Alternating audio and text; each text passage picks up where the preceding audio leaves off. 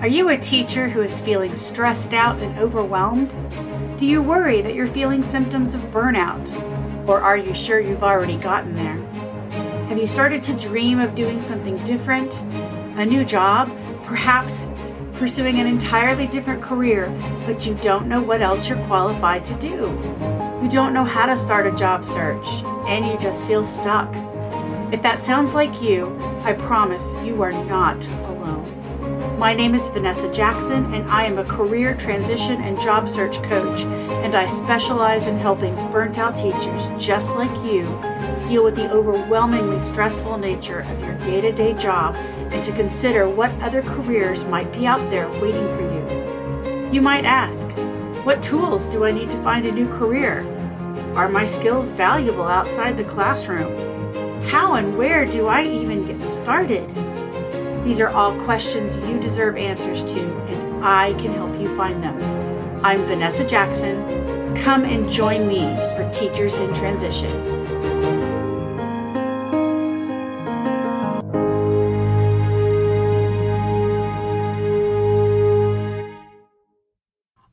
Hi, and welcome back. I am your host, Vanessa Jackson.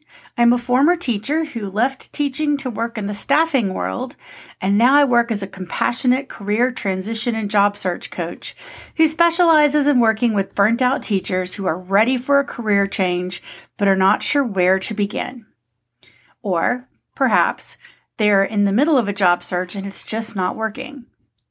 Today, we are going to ask and answer the question how old is too old to change careers? I'll share a helpful hack to get more done in less time. And we continue our self inventory by diving into the sixth petal of our mini series out of the book, What Color is Your Parachute by Richard Bolles with Katharine Brooks. This one is about location, location, location. In our first segment, today we are going to answer the question How old is too old? I have a birthday coming up soon, and it's really made me ponder this question. It's interesting. I look out of my eyes and I don't feel noticeably different than I did in my 20s, except for a backache and a few other pains. I feel in some ways I am much smarter than I used to be. I have wisdom gained with experience. I left teaching when I was 49 years old, and I was worried that I was too old. It turns out I wasn't. I am not. When I had the inkling of a thought that I was going to leave teaching, it was in November of my last teaching year. I turned to what all teachers are taught to value the most. I took myself back to school to gain a degree in the direction I was pretty sure I was headed. I had decided I would work on healthcare administration. I'll leave the school out. There was nothing wrong with the school or the professors except an overabundance of optimism. I did not find it particularly difficult to keep up or to uphold a 4.0 for about half of the degree. A third, I forget now. I had one on one conversations with professors where I asked if any system would hire someone like me, and I was assured my skills were valuable. I started taking myself to job fairs and reaching out. I was told point blank I wasn't going to get picked. And that's when I started working with teachers in transition uh, with Kitty Boitnott, and I found a job before the next school year started. That job required a completely different set of skills. So at first, I thought I would just change majors and finish the degree. Turns out that wasn't necessary. I could get the training I needed through the company where I worked. And as I embarked on this new life and new career, there were a lot of things I didn't know. So I did online courses, and they filled all the gaps. So, what does this mean for you? We are in an era where the degree is not always the be all and all. You can use online platforms to get the certificates and additional learning that you need. It shows employers that you are willing and able to learn new things on your own. A skill that a lot of employers value, but don't know that they value it until they can't find it, is the ability to figure things out on your own. Companies are spending less time training people in person than they used to. Increasingly, training is a series of videos that satisfy a bunch of check boxes for onboarding. As teachers, we, we know this. We have videos we watch every year to fulfill this or that mandate. Bloodborne pathogens, anyone? Y'all know how it goes. You can go to a variety of places to get training. Microsoft and Google offer training for free towards certificates in data fields and tech fields, particularly Microsoft and Google based ones. There are places like Codecademy, which are good places to learn basic coding skills. And there are sites like Udemy, Masterclass, and Skillshare where you can learn a variety of hard and soft skills. These aren't free. There are the ubiquitous subscription memberships, but you can also buy just the course you need, and they always have some sale going on.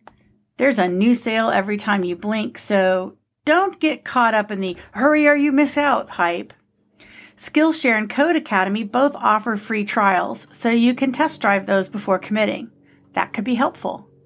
I will have links to all of these places in the show notes, and they aren't sponsors or ads, just links to help you out. Long story short, as we have been going through the personal inventory, hopefully you're getting an idea of your dream job and your ideal career.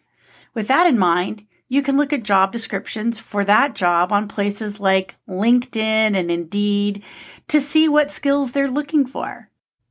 Then target those missing skills with your own online training on your convenience and at a price point you can afford. And unless your dream was to become an air traffic controller or join the military, because there are age limits to starting into those fields, then no, you're not too old. Vera Wang didn't design her first dress until she was 40. Julia Child started her cooking career at age 50. Laura Ingalls Wilder's published her first Little House book at age 62, and Grandma Moses started her prolific painting career at the age of 78. You are not too old. And if you're in your 20s or 30s, then you are in a sweet spot to change things up. Even though people only stay at jobs nowadays for an average of two to four years, companies do still seem to like to go with young people that they can mold and shape as if they were going to spend an entire career there. And if you have only been teaching for less than five years, or even if you realized on your way to student teaching that this was not the job for you, change course. Do not tell yourself, but I have spent so much time and money on this degree, or be careful about falling into that sunken cost fallacy. The sunken cost fallacy is defined in dictionary.com as the phenomenon whereby a person is reluctant to abandon a strategy or course of action because they have invested heavily in it, even when it is clear that the abandonment would be more beneficial. And their little sentence blurb reads, the sunk cost fallacy creeps into a lot of major financial decisions. And yes, your career path is absolutely a major financial decision. Moreover, you also have paid in time and sacrifice. It can be hard to change course. But before you invest into even more things like what it takes to decorate a classroom or interesting gadgets or apps to make teaching life easier, look around to make a strategic move into something you can enjoy that will meet your needs. I can help you with that. You can always reach out to my email and we can set up a complimentary discussion call. I always make sure to reserve times outside of your school day so that you can speak freely and comfortably. Moving on to our next segment, Helpful Hacks. In this week's hack, I am going to share a hack that may be more useful to middle and high school teachers than to elementary school teachers, but it has applications in elementary too. Simply put, if it doesn't require a degree to do, consider delegating it. I know, I know, we don't like to delegate. By the time we explain it, we could have gotten it done ourselves. To get this part out of the way, just consider it etched in stone that anything that has to do with grades or money or testing are a function of the degree. Don't delegate that. But there are tons of other things in your classroom that would benefit from having a student involved. Here's a story to illustrate it. Every teacher has to take stock and deal with things at the end of the year. In this orchestra job, it wasn't just instruments and music, but it was also tuxedos and black dresses. It was their first year to have these things, and they had been given some that were no longer used by a nearby high school. And at the end of the year, they needed to be organized and arranged by size, in addition to making sure that everyone who checked one out had returned it. In this scenario, accounting for inventory is related to money, and it really needed a teacher to vouch for it. But creating little signs with the different sizes and organizing the closet is a job that did not. As I explained to the teacher who was trying to find time to do it all, the kids will do a better job on this than we ever intended to. So she asked for volunteers, and a couple of students were interested, so she told them what she needed and gave them material and space. By the time they were done, it was awesome. Everything neatly hung and arranged by size. Size cards had been made with large numbers and beautiful colors. So ask yourself does it require a degree or involve money?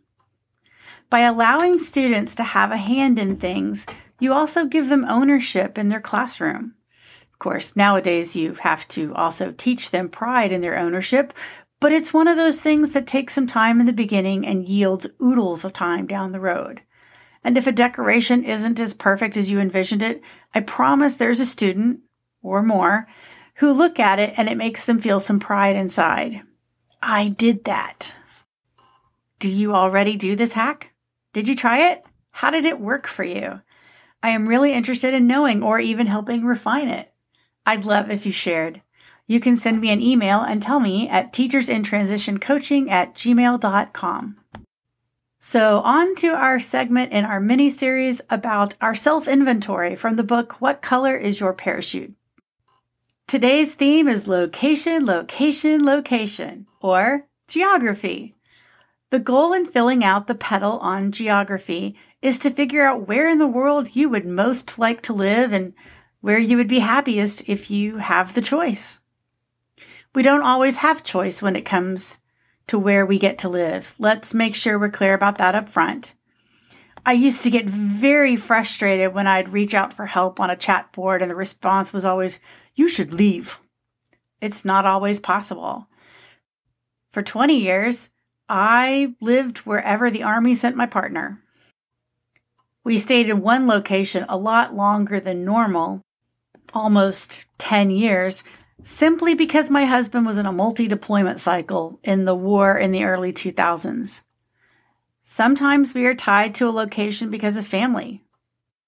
After my partner finished his military service, we returned to our home state, mostly to be around to help some of our older family members as needed.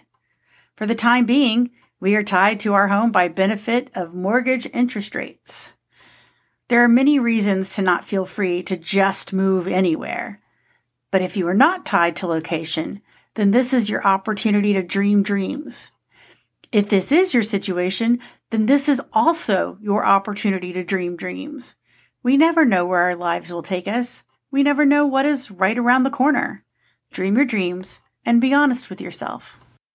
You can do this exercise with a partner, which can be really helpful for young couples looking where they might want to plant roots, or for older couples looking for a place to retire. When naming your places, you can be general with this, like beaches, mountains, lakes, cities, or you can name names and be more specific.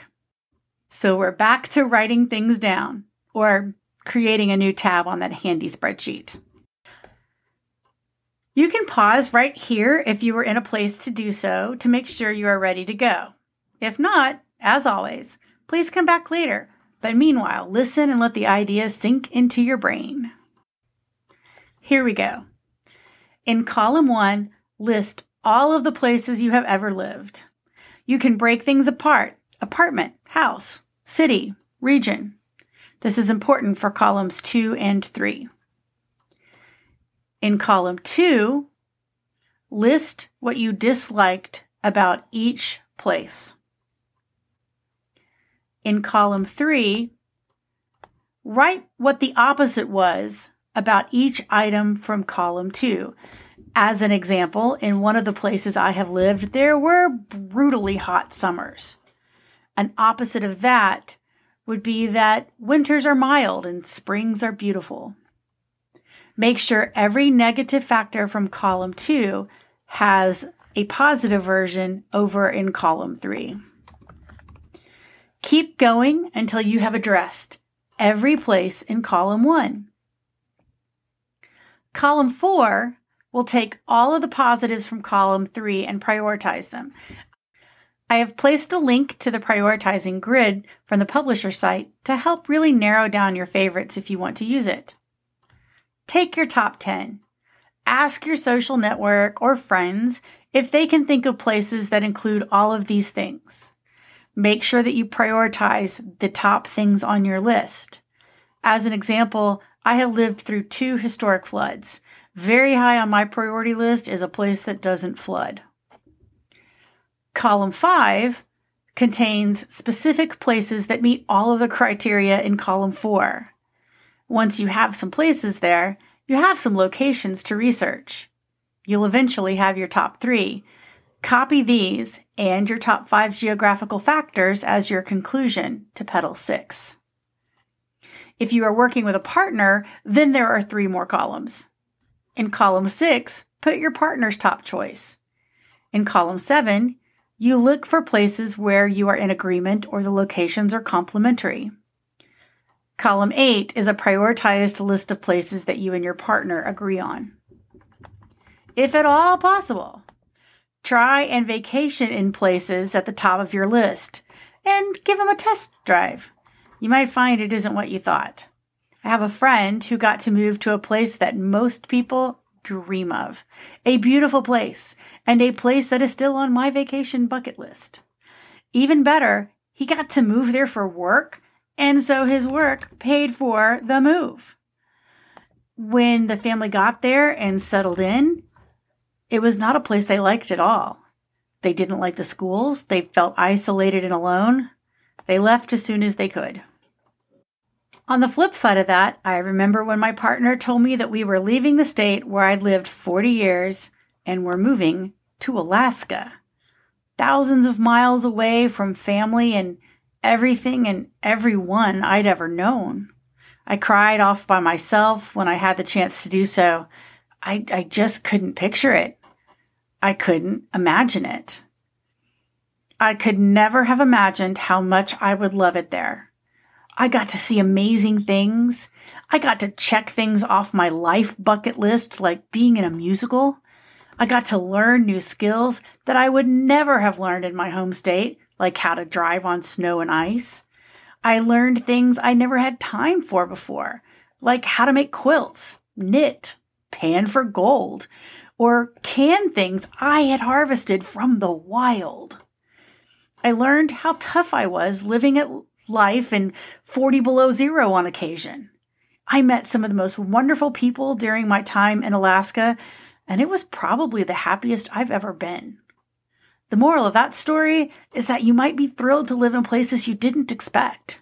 Be open to the possibilities. If you would like to explore the possibility of finding a career outside of teaching, Teachers in Transition can help you. We can set up a complimentary discovery call to see if the program is what you are looking for and how I can help. That's the podcast for today. If you liked this podcast, tell a friend and don't forget to rate and review wherever you listen to your podcasts. Tune in weekly to Teachers in Transition, where we discuss job search strategies as well as stress management techniques. And I want to hear from you. Please reach out and leave me a message at teachersintransitioncoaching at gmail.com or leave a voicemail or text at 512 640 9099. I'll see you next week, and remember, you are amazing.